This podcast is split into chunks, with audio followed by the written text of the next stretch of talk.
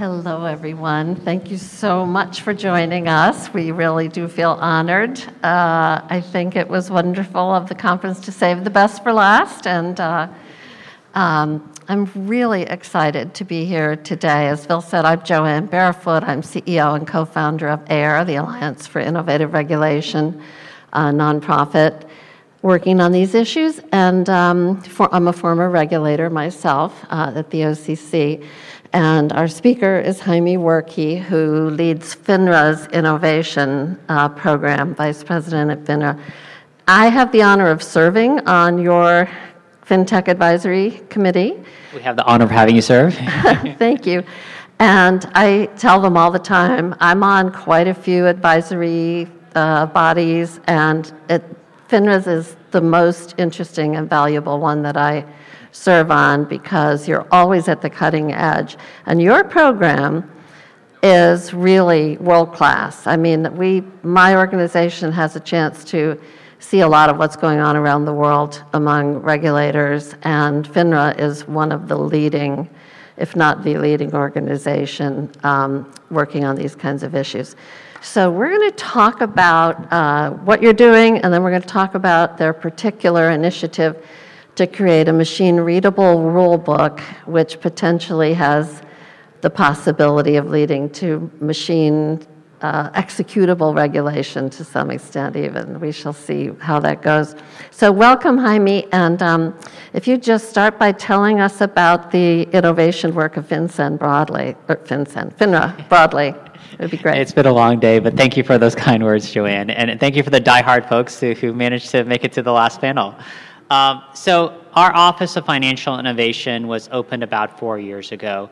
And broadly speaking, it's really designed to facilitate innovation in a way that's consistent with our broader mandate, which is investor protection and market integrity. We do this as many forms, but the way we're structured, we're organized into three groups. One of the groups really focuses on emerging products and trends. So things that are emerging in the securities industry, they're likely to have an impact, whether it be kind of within one particular firm or more broadly within the securities industry. Another group focuses specifically on innovation. So this is things like AI, and I know everyone's interested in generative AI and different use cases now, but also looking forward to things like quantum computing, open banking, which we just heard about in the last panel, things like the use of apps and digital engagement practices by firms. So broadly speaking, innovation in the marketplace is likely to have an effect in the way broker-dealers or other financial institutions conduct their business or in their business processes. And finally, we actually just recently opened up a blockchain lab that's focused on building various types of regulatory tools that allow us to have a better window in when we oversee firms are operating in that space, as well as building up expertise within the organization on issues related to digital assets and blockchain technology.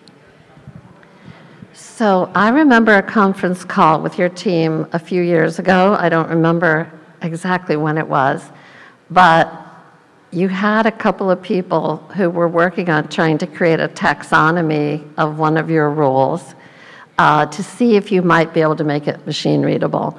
And the thing that always struck me about this was that they said, this is the unsexiest, driest, most low-tech thing in the world because we're sitting in a windowless conference room and we're reading the regulation and we're filling out a spreadsheet to try to connect the terminology, which as we try to make these things machine readable, we learn that there's a lot of inconsistent terminology in a lot of the rules. But that project has now borne fruit, so tell us about it. Yes, and I think it's actually led to something that is a little bit more flashy, and it's actually available on our website right now.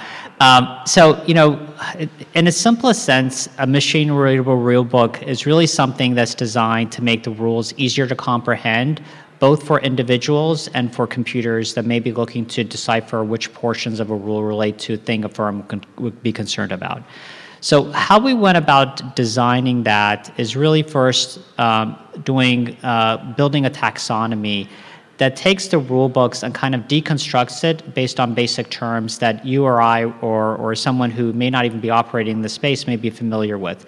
So basic business terms, basic kind of general terms that people use. So for things like account opening or disclosures or record keeping. And then taking that and categorizing the rules based off of those terms. So for example, if a rule may not say disclosure in the rule, but we know it relates to a disclosure term, we would tag that as disclosure with the disclosure tag. If a rule would relate to a certain type of firm, for example, a trading and execution firm, we tag that rule and say this relates to a trading and execution firm. What this allows you to do through that tagging process, once we're able to create a taxonomy, is be able to pull out the portion of the rule that you're most concerned about. So in a similar way where if you were to go on Amazon or another kind of shopping site and say, look, I care about buying a chair. I want this chair to have a certain height.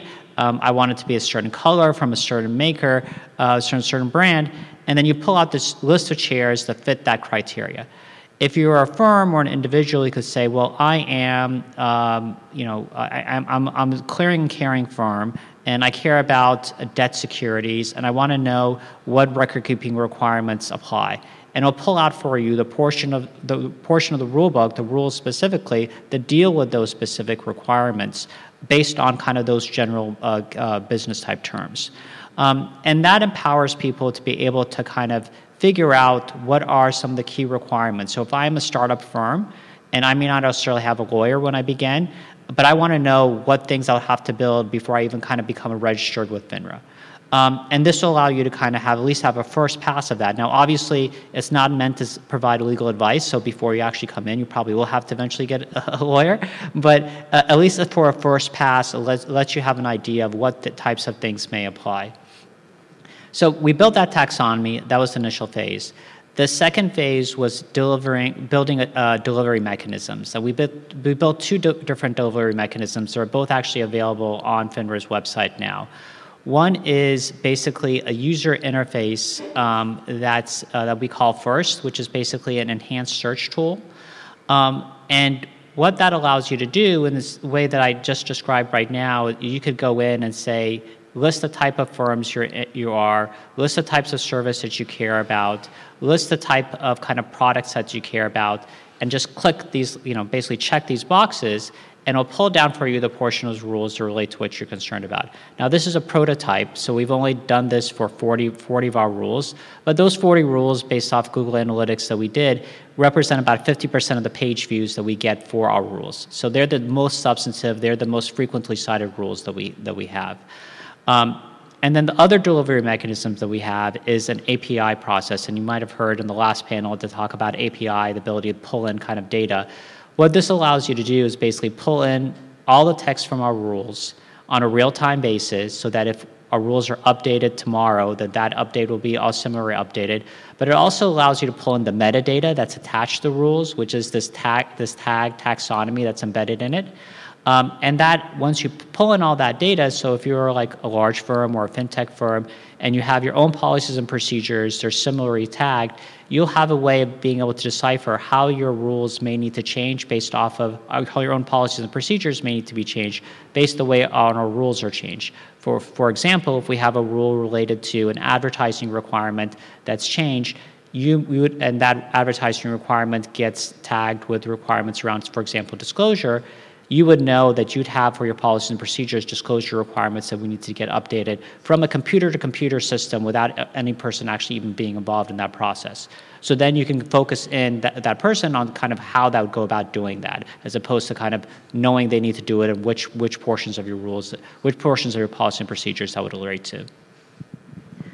So you and I work in the world of regulation, and we find this incredibly exciting, and we realize it's to most people, they would probably be falling asleep listening to us. But talk about the vision for what could come about from what you're building. How would the regulatory world for broker-dealers be different in terms of compliance difficulties, costs, barriers to entry, the expenses of being a regulator? the expenses of complying, all of it. Yeah, you know, at the end of the day, this tool is really designed to serve a purpose, right? And that purpose is to, one, make it easier and make it more efficient and more effective for firms to be compliant, right? And what that does is really to a more kind of compliant environment for investors. And investors, therefore, are able to operate in a space that has less risk for them. And my sense is that most of the firms we regulate really do want to engage in a compliant culture. But sometimes, especially for some of the smaller firms or some of the firms that may be less savvy, they may miss things or they may not be aware of how to go about doing this. And this tool is really designed to do that. Now, in addition to kind of issuing this tool, the two delivery mechanisms I talked about, we also issued a special notice.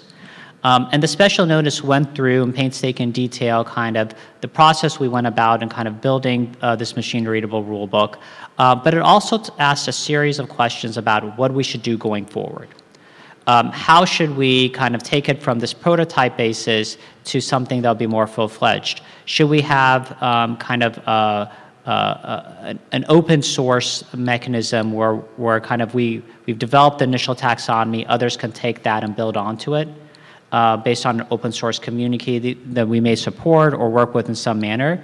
Should we go through a process of kind of tagging the rules using kind of various AI techniques so that we can kind of get a large set of the rules done in a relatively short period of time? Should we work with a vendor to help us do some of this?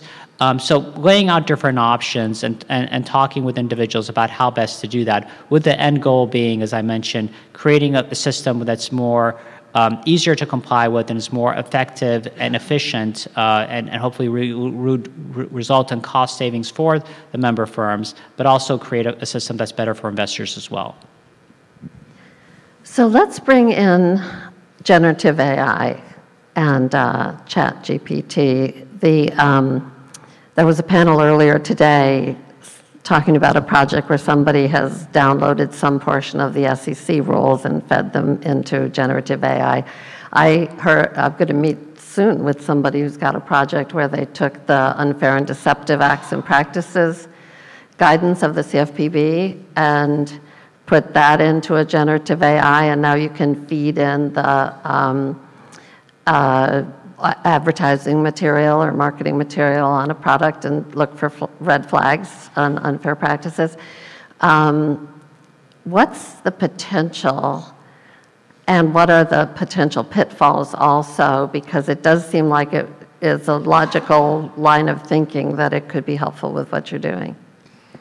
Yeah, so, you know, the issues around AI is ones we've been looking at for a number of years. Just a couple of years back, actually, we issued a report on artificial intelligence use in the securities industry. And it really set forth kind of talking about the various different AI techniques, including things like deep learning, machine learning, natural language processing, computer vision, and talked about what firms are actually doing with these techniques. Kind of in our world where we're seeing it is really communications with clients. So this can take in the form of various chatbots, and you can definitely see how generative AI can be used in that context, right? But also things like virtual assistants. So like you may have Google Home or Amazon Alexa that you can communicate with and say, you know, there's some firms have actually partnered with these firms, some broker-dealer firms have partnered with them, where you can say, well, what's my account balance? And we'll give you your account balance. Or you can say, what were the last things that I spent money on? And it'll give you the last several items you spent money on. Or you could say things like, you know, potentially some, although technically, this can be done today. I'm not aware firms are actually doing this.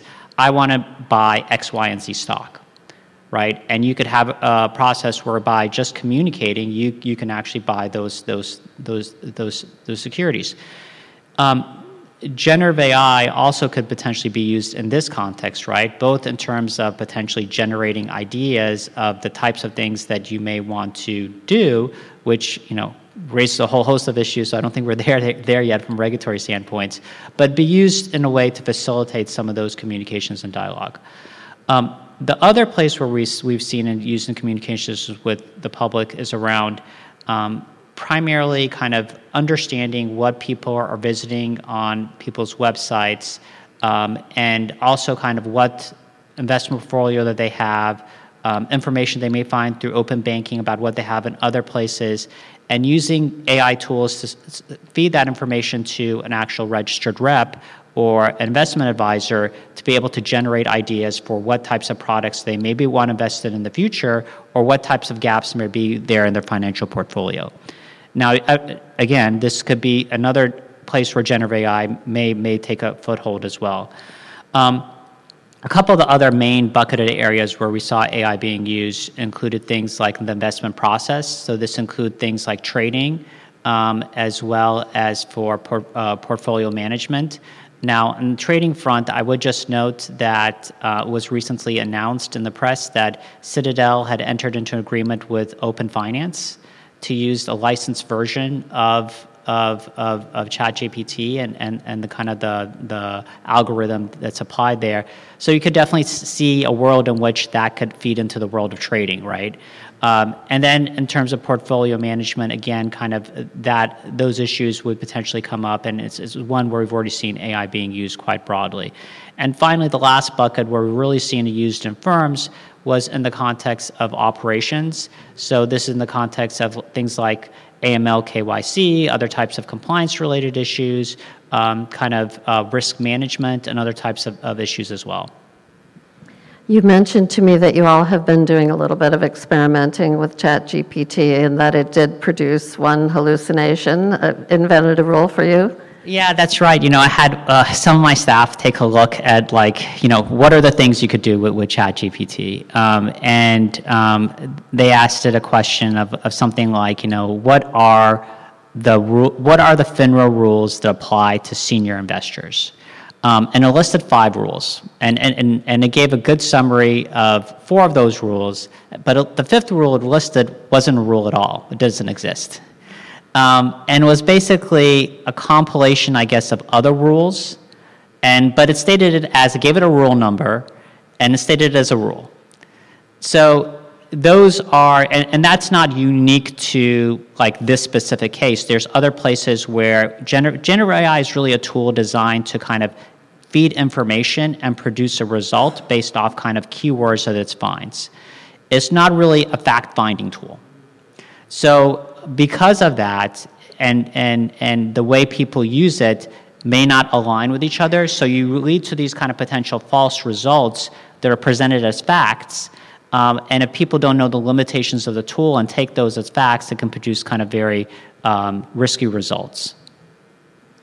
We only have a few minutes left, but I want to take the opportunity to ask you to talk a little bit about FINRA's work in the cloud. You've been using AI for years, monitoring the environment in the broker-dealer world, and last I looked, and it's not recent, you were a very high user of AWS services in the cloud.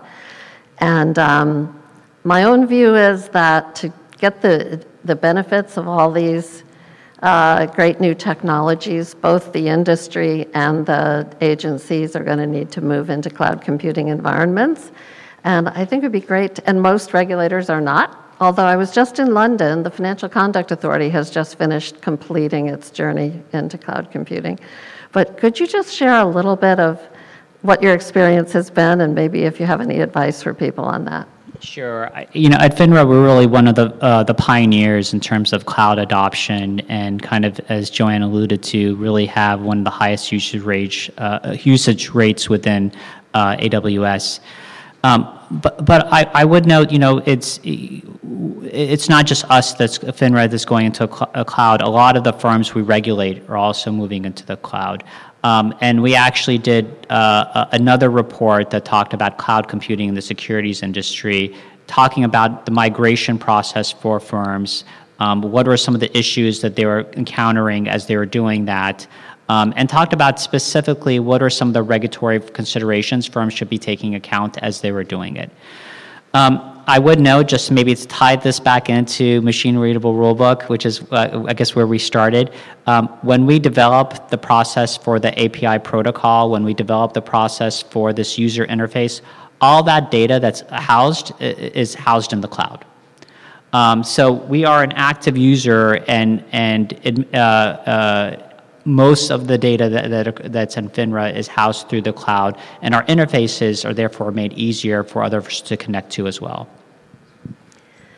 I want to thank you, and I want to thank this audience for staying with us right to the end of the conference. It's been a wonderful conference, and would you join me in thanking Haimera Workie?